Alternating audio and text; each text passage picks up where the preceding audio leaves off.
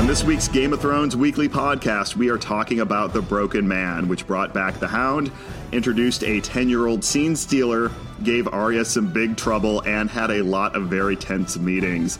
I'm James Hibbard, and I'm here with Darren Franich. Darren, what's your headline here? If you had told me on Friday that the Hound was coming back, and yet the most popular and most discussed thing in the episode is a heretofore unseen 10 year old character, I would have been a little suspicious, but I have to admit, now I, I am all about Lyanna Mormont the way that everybody else seems to be. Uh, that was a great introduction of a character right into the middle of, of an episode that seemed to be going in a lot of different directions.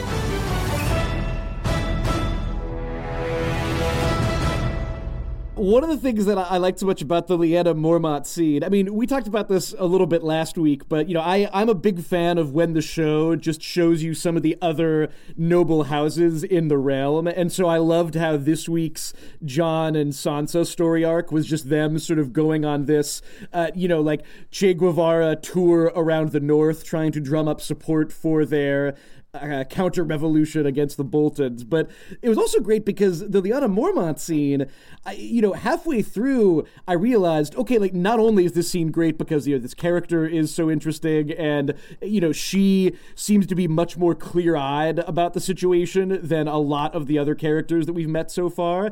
I also loved how, I mean, this is the third Mormont that we have met and you know none of the Mormonts have, have we ever seen together on screen. But you know this is someone who's you know related to the Lord Commander, who's related to Ser Jorah Mormont. So there was just you know a lot of great ambient history in that scene, along with the fact that the ten year old Disney kid looking actress was just so commanding on screen. Yeah, you sort of get the feeling that uh, the Mormonts have had their own like Stark like drama going on in their house where everyone's gone to these different corners of the world and been disrupted by war.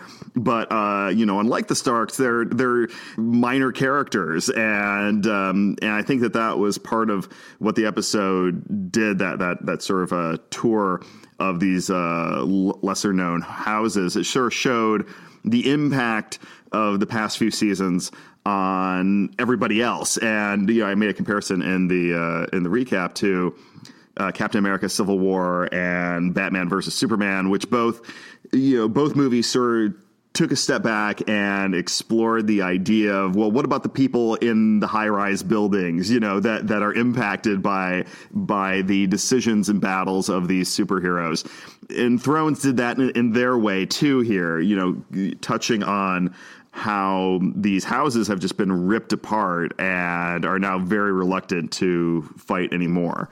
Yeah, except that, you know, unlike those movies, Game of Thrones actually seems like, you know, it's not going to just ask those questions in the first 10 minutes and then forget about them. Um, yeah, like, uh, one of the things that I enjoyed about this tour they were taking, and I think that um, in your interview with him, Bryan Cogman, who wrote last night's episode, mentioned that, you know, with the Jon and Sansa arc, the show was kind of having some fun with how time was passing because clearly, you know, them kind of going all around the North would have taken, you know, two weeks or three weeks or something. But it was great that, you know, we see on one hand, understand how there are some houses that are just ravaged, but in the case of the Mormonts, they do ultimately stick with the Starks, versus, you know, other houses that have been ravaged beyond all belief to the point where they're just like, I'm sorry, like, I, I cannot in any way follow you a- anymore. I mean, we've been in a state of perpetual war for years now within, within the show's time. And, I mean, you know, this was a great episode for sort of like hushed, uh, gravel voiced guys having conversations with, with people. But, you know, the, the character character um, in the house up north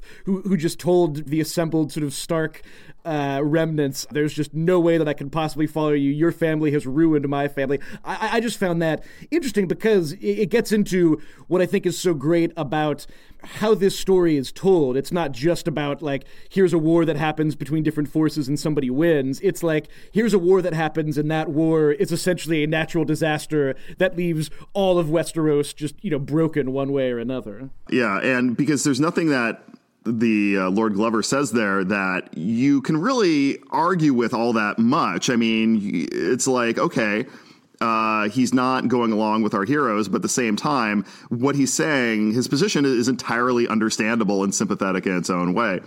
And I thought it was interesting that with Lyanna, they used the Sir Davos, um, who really scored points with her by a opening himself up to her and being being a bit candid about his own past and being uh, you know showing that he has he has a relatable history too, and also brought up the the boogeyman of the Night King and the idea that there's this boogeyman under under the bed, there's this monster in the closet that's going to come out and get you, and you know, perhaps more than a cynical adult, like that one worked. It's like, oh, okay, there are scary monsters coming, and so therefore I will join you. I'm glad you bring that up. We need to talk about this whole Night's King thing because last week, uh, as I so often am in my spare time, I was in a toy store.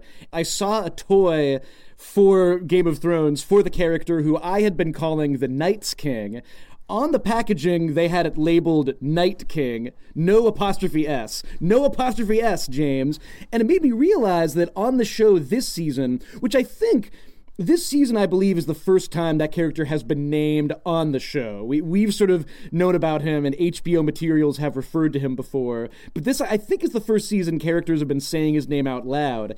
And I think they've been saying his name as Night King, as you just did. So what's right? What's the answer? Is he is he the king of the night or is he a king of the night? Or is, is there any difference here and am i just being a totally pedantic person now? Are you just being a Stannis about it or or is is uh or, or, or, is, or is this actually a thing?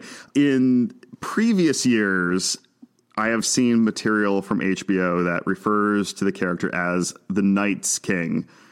And in this season, it is now it, definitively it has been decided that Night King is indeed proper. I literally just got the email 10 minutes ago checking. Oh my gosh. Because I knew that, that you were sort of torn up and curious about this, and I, and I wanted to solve this.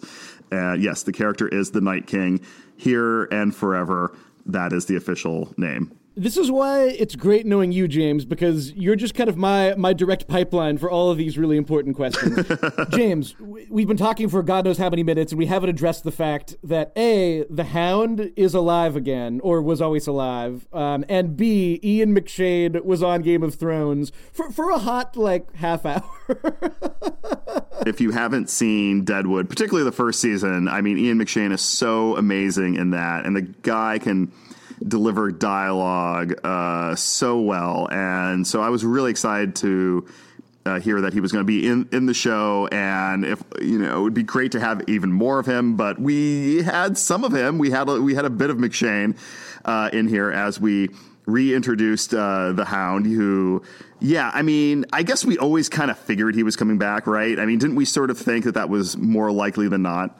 Yeah, I mean, like, I think it's a general rule for any TV show that's not The Sopranos is that like unless you see the character dead, like you know you see the little trickle of blood fall away from their mouth, or in Game of Thrones' case, you see their head, you know, deployed off of their body. It's usually a good bet that they're going to come back. And I mean, we can talk about this a little bit. Uh, you know, book readers have sort of gotten a sense that he was still alive. Uh, you know, because of the way that like the story is told in the book. There's a chapter where a character who doesn't know the Hound sees someone who is maybe the Hound and you know people have kind of pointed to that chapter as evidence that he might still be around. Although you know it, it plays out very differently in the book, and where we are now in A Song of Ice and Fire, it's not totally clear that the Hound was ever going to make a major reappearance. Whereas the way it played out in this week's episode, you sort of got this. It was almost like uh, whenever The Walking Dead does a sort of like bottle episode, you know, with Morgan, you know, like the, the kind of thing where you see somebody who's a horrible, violent person, and there's a whole episode about them maybe trying to not be horribly violent, and then the world just totally comes together to make them return to their horrible, violent past. Which, uh, given that this is the Hound, we maybe expected that. But what did you think about Ian McShane's role, though, James? I mean, like, it's interesting in a season that also featured Max von Sydow in a sort of small sort of pivotal, but you know, really a, short-lived role. To deploy Ian McShane in this way was, was was interesting, and I think it kind of added a lot to the character. Yeah, I mean, it's one of those characters that if you give it to a really great actor, you know, they can make it pop in, in a way that that wouldn't have otherwise.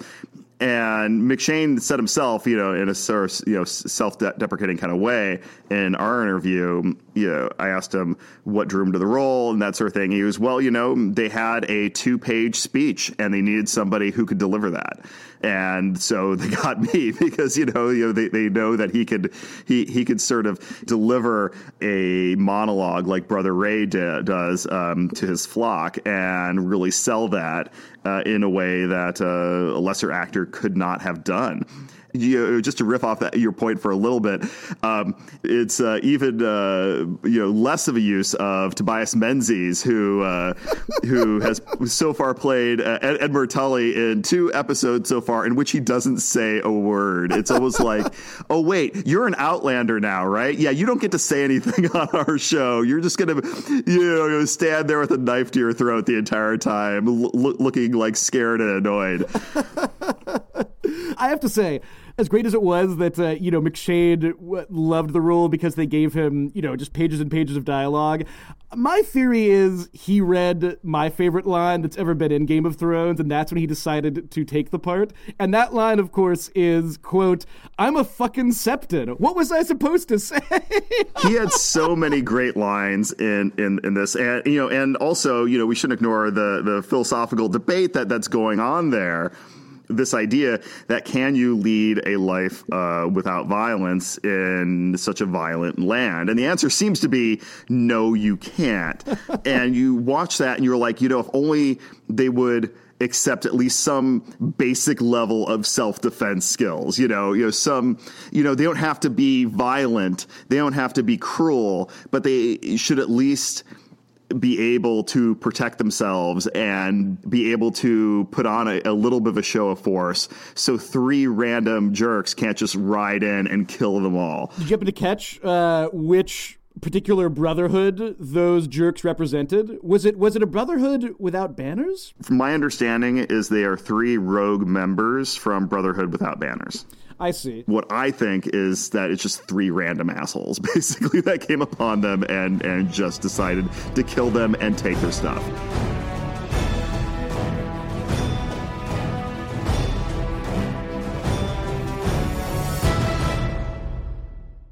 Now it's the part of the show where we give you some exciting Game of Thrones trivia each week on the EW Game of Thrones podcast. We'll, we'll read a, a, trivia question. You can email your answer to gotpodcast at ew.com. We've got great prizes, and each week we'll randomly select a correct answer and give that person a Game of Thrones prize. The answer to last week's trivia question, uh, where I was asking about who was the last king we've seen on the show who took the throne from his immediate father or his immediate uh, parental figure who also sat on the throne. What a weird way of saying that. The answer to that, of course, was the Mad King Aerys, who we saw in a flashback in last week's episode. This week's question we just saw the return of the Hound, aka Sandor Clegane. Now, one thing we know about the Hound is he has, let's just say, some issues with his brother, uh, aka the Mountain, aka the Scary Frankenstein of King's Landing. Uh, there's, a, there's a few different fractious sibling relationships we've seen on Game of Thrones. This week's trivia question send in three examples of siblings who killed each other or siblings who didn't do anything to stop the murder of their sibling. We're looking for three examples in particular of siblings on Game of Thrones we have seen kill their sibling, could be brother or sister, or who were there in the room and didn't do anything to stop the murder of their sibling.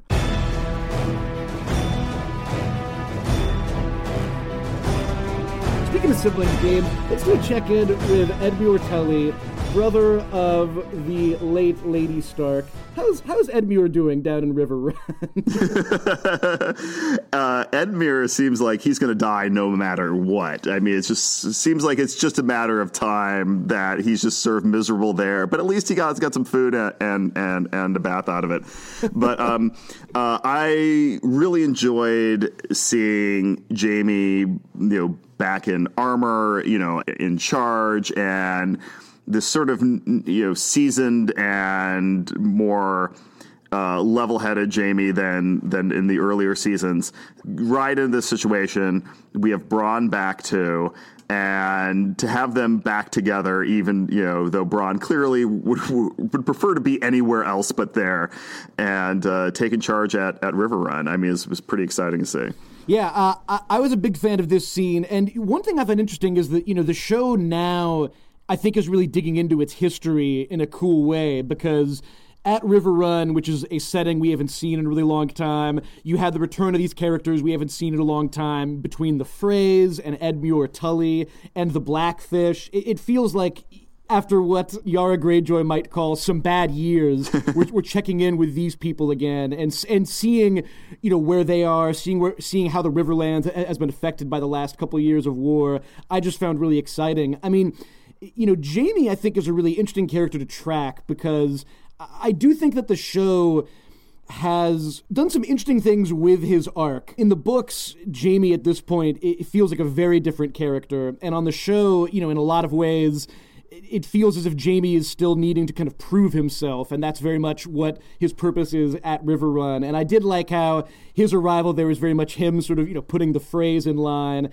and in a way, trying to extend an olive branch to the Blackfish. I I thought that whole sequence between him and uh, Brynden Tully was just great. I mean, so well shot. You know, this this kind of classic standoff. The fact that Jaime, who is just you know one of the coolest people in Westeros, still feels low status next to the Blackfish. I found really exciting. What are the Blackfish's like strategy options now, though, James? I, you know, he sort of said we'll wait you out for two years, but you know that doesn't seem like that's necessarily a, good long term policy as far as security goes. Yeah, and and we suspect that you know we're not going to be cutting to Riverrun for the next two seasons of Game of Thrones, and they're still like camped outside, like waiting for him to come out.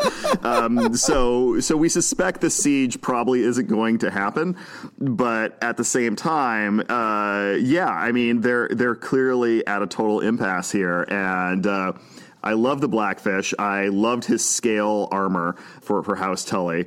And, you know, he just comes out there for no other purpose to just insult Jaime Lannister, basically. Just to kind of look him up and down and and and make him feel like like terrible. Uh, you know, with all his art, with all his his men, his eight thousand men, he, he arrives in the scene he puts the Freys in line. he's feeling all good about himself, and then he walks up there and he just like rips into him. They, they have like the the Westeros equivalent of of like a rap battle between them, and uh, and Jaime clearly came out the the loser in that situation. I was I was totally thinking about like uh, in on the Hamilton uh, soundtrack. There's there's that great thing with like like the cabinet rap battle like between Jefferson and Hamilton, and that's kind of what this felt like. It wasn't just two guys who hate each other. It was Jaime trying to really like get across this idea of like there's ways we can do this without fighting, and then yeah, the, the Blackfish was not having it at all. yeah, and what you're seeing there is you're seeing Jaime trying to go for the option that saves people's lives while at the same time he's been basically put back on the side of the quote bad guys again because he's trying to help the Freys. So it's this really morally tangled knot that you're watching here because on one hand you have this character who we've grown to really like and, and sympathize with Jaime uh, despite all the horrible things that he's done yet he's now back on the side of the uh, you know red wedding uh, stabby Freys and so he's basically on the side of the bad guys again yet at the same time he's advocating for a humane ending to this standoff uh, so so the whole thing is just like of you know morally and ethically tangled and delicious that way. Yeah, I mean, it felt to me you know so interesting that in the same episode where you had the Hound really trying to turn over a new leaf and the world just turning that leaf right back on him. Here's Jaime who is just trying so hard to opt for a peaceful option, and a the Blackfish refuses, and specifically B mentions, "How can I trust you? You're an oath breaker and a kingslayer," which just you know is so recalls the fact that no matter how much Jaime tries to change, the world around him refuses to see him in any other light, which I found really interesting. Um, you mentioned the stabby Freys, James, which reminds me that we should just briefly shift to the Arya storyline. She got stabbed so many times exactly the way that, that Talisa was stabbed back in the Red Wedding. You sort of made this connection in your recap.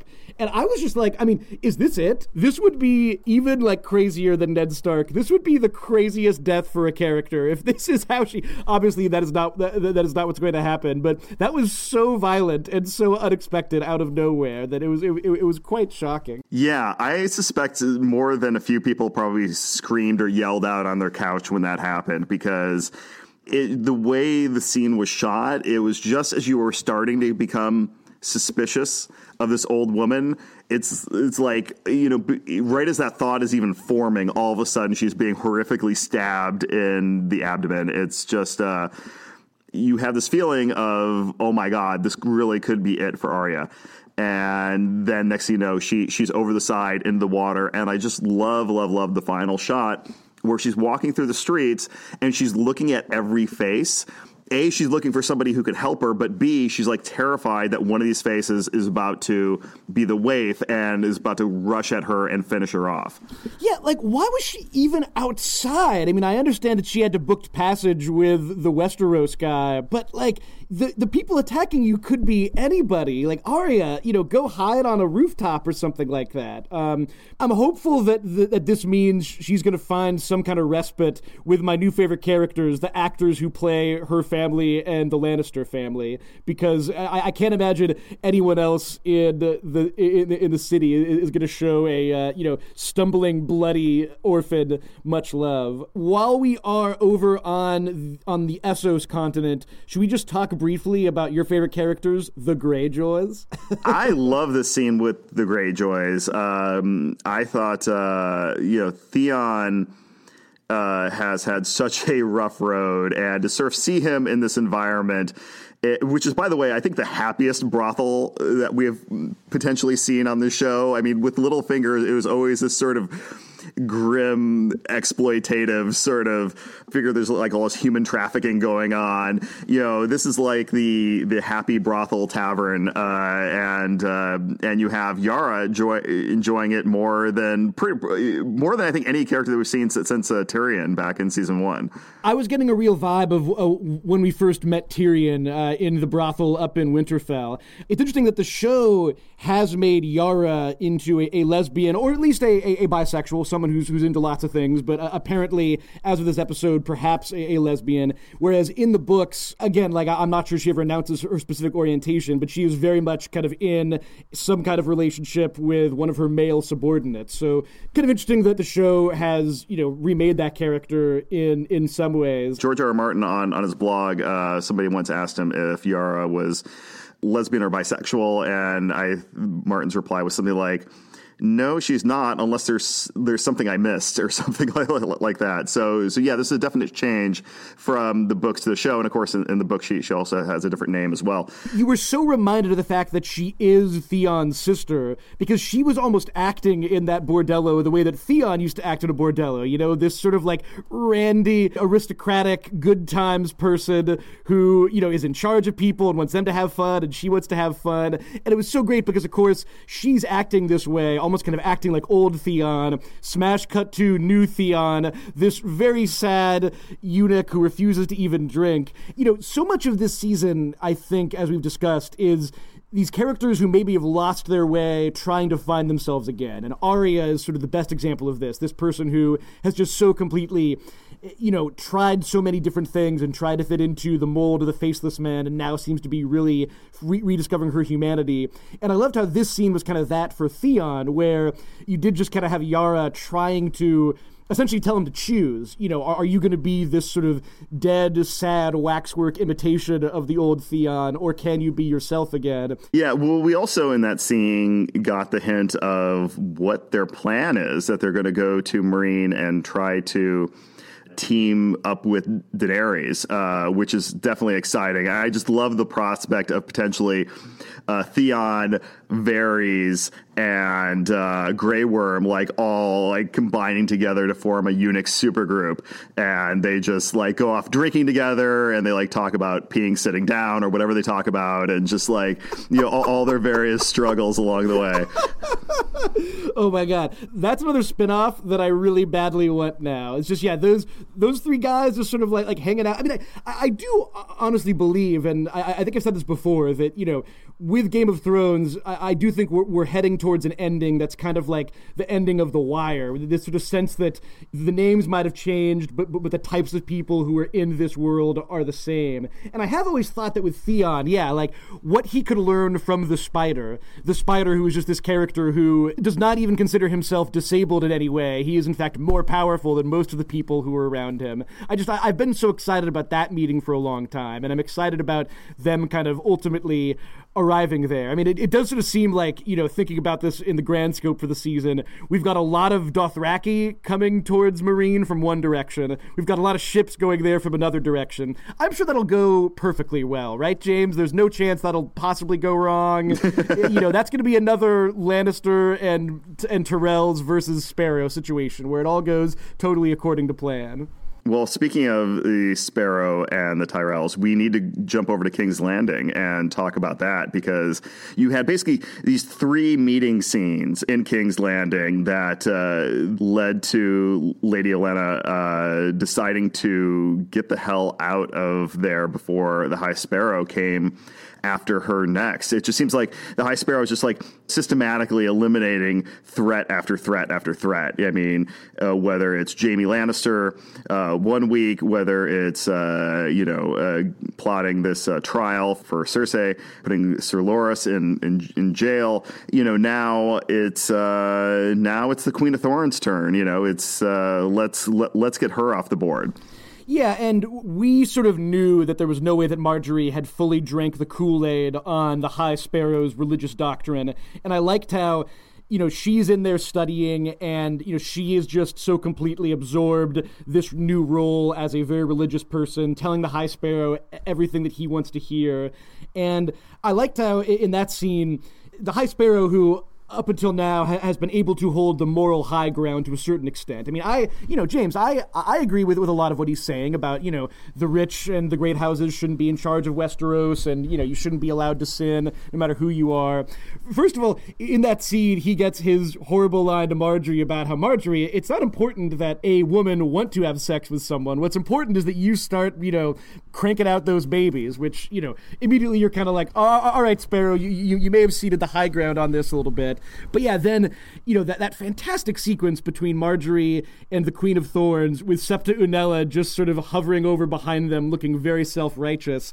You know, I loved how in that sequence there's so much going on. There's Margaery saying things because she knows that whatever she says, Septa Unella will take back to the High Sparrow. There's the Queen of Thorns first trying so hard to save her granddaughter and then really without being able to show it being being so proud of her. You know th- there is this aspect to margaery where she is really up to the game on subversion and espionage because while everyone else in the capital is trying to attack the high sparrow in a very open way the fact that margaery is so clearly working from within that felt like that was a, a real moment of power for her entirely draped in her pretending to be fully at the high sparrow's beck and call. Uh, you know like I, I think after the Queen of Thorns left, didn't she turn to Unella and say something like, should we pray now?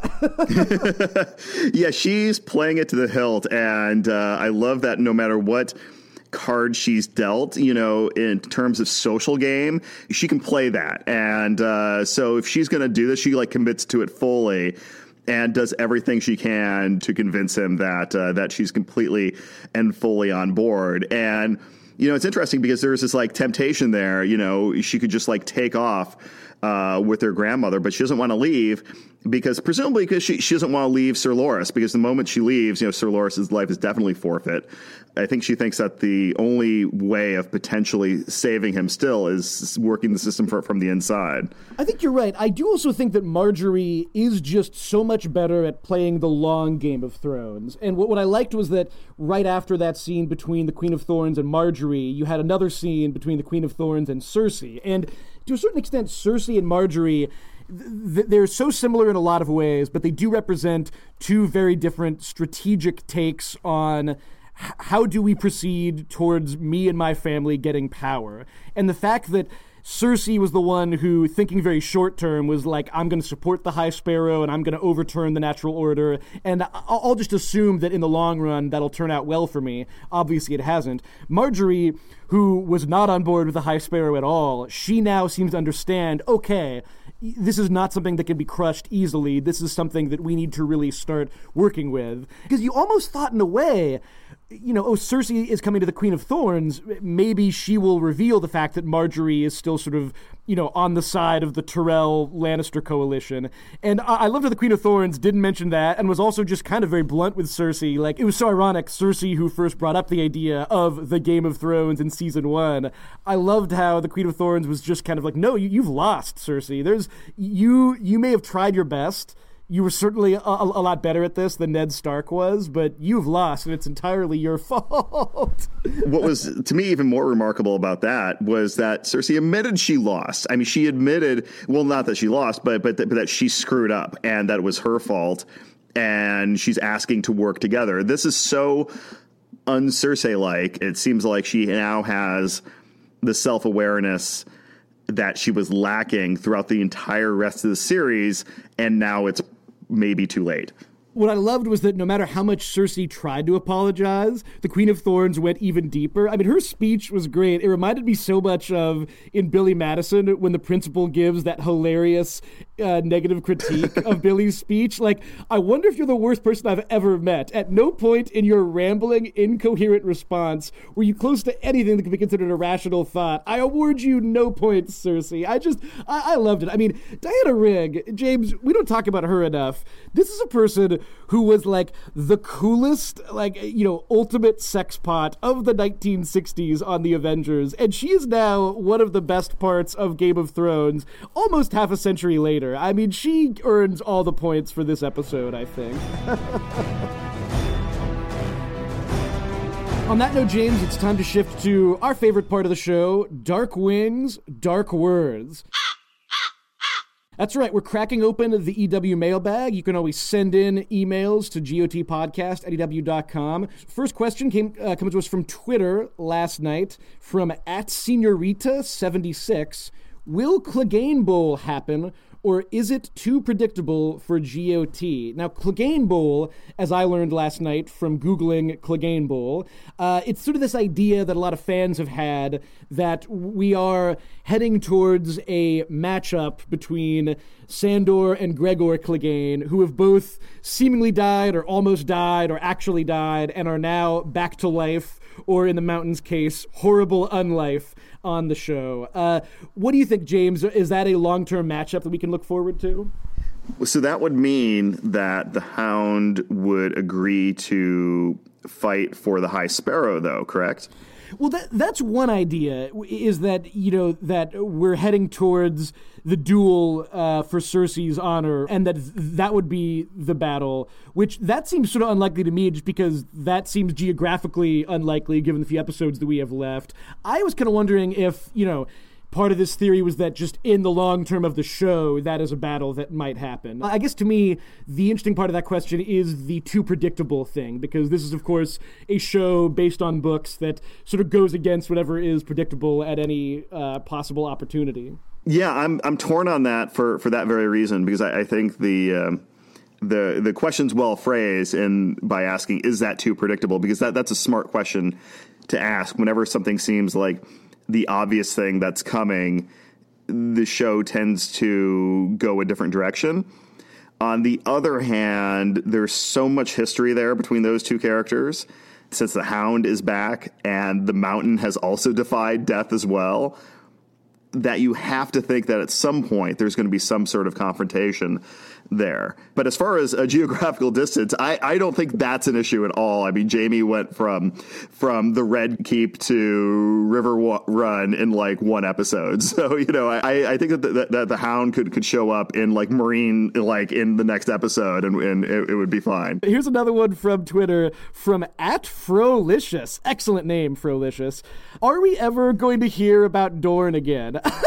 well, it's amazing because we had a Dorne scene at the like near the very beginning of the first episode this season, and then haven't been back there at all since, uh, which is so interesting. And uh, my vote is absolutely. I mean, you don't just end that and then have nothing. I mean, that's not the end of Dorne. I mean, it just it just wouldn't make narrative sense. So, yes, I my my firm prediction is yes. It's just a matter of when. I would assume we'd check in again before the end of the season.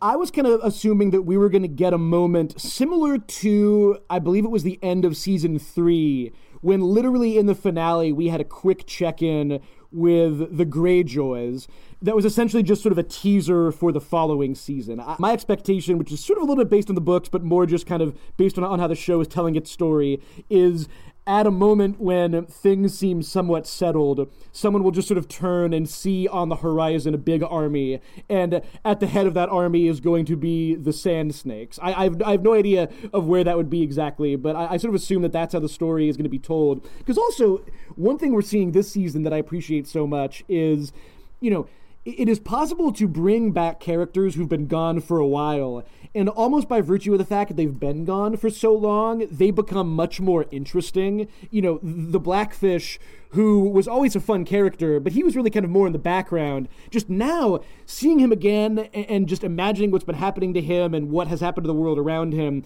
there's so much more texture and context. And I, I think perhaps this is a roundabout way of saying that maybe the Sand Snakes will be more fun once they've had some time to sort of sit out the show's drama for a while and, you know, perhaps reconsider what their approach is going to be to this whole Game of Thrones situation.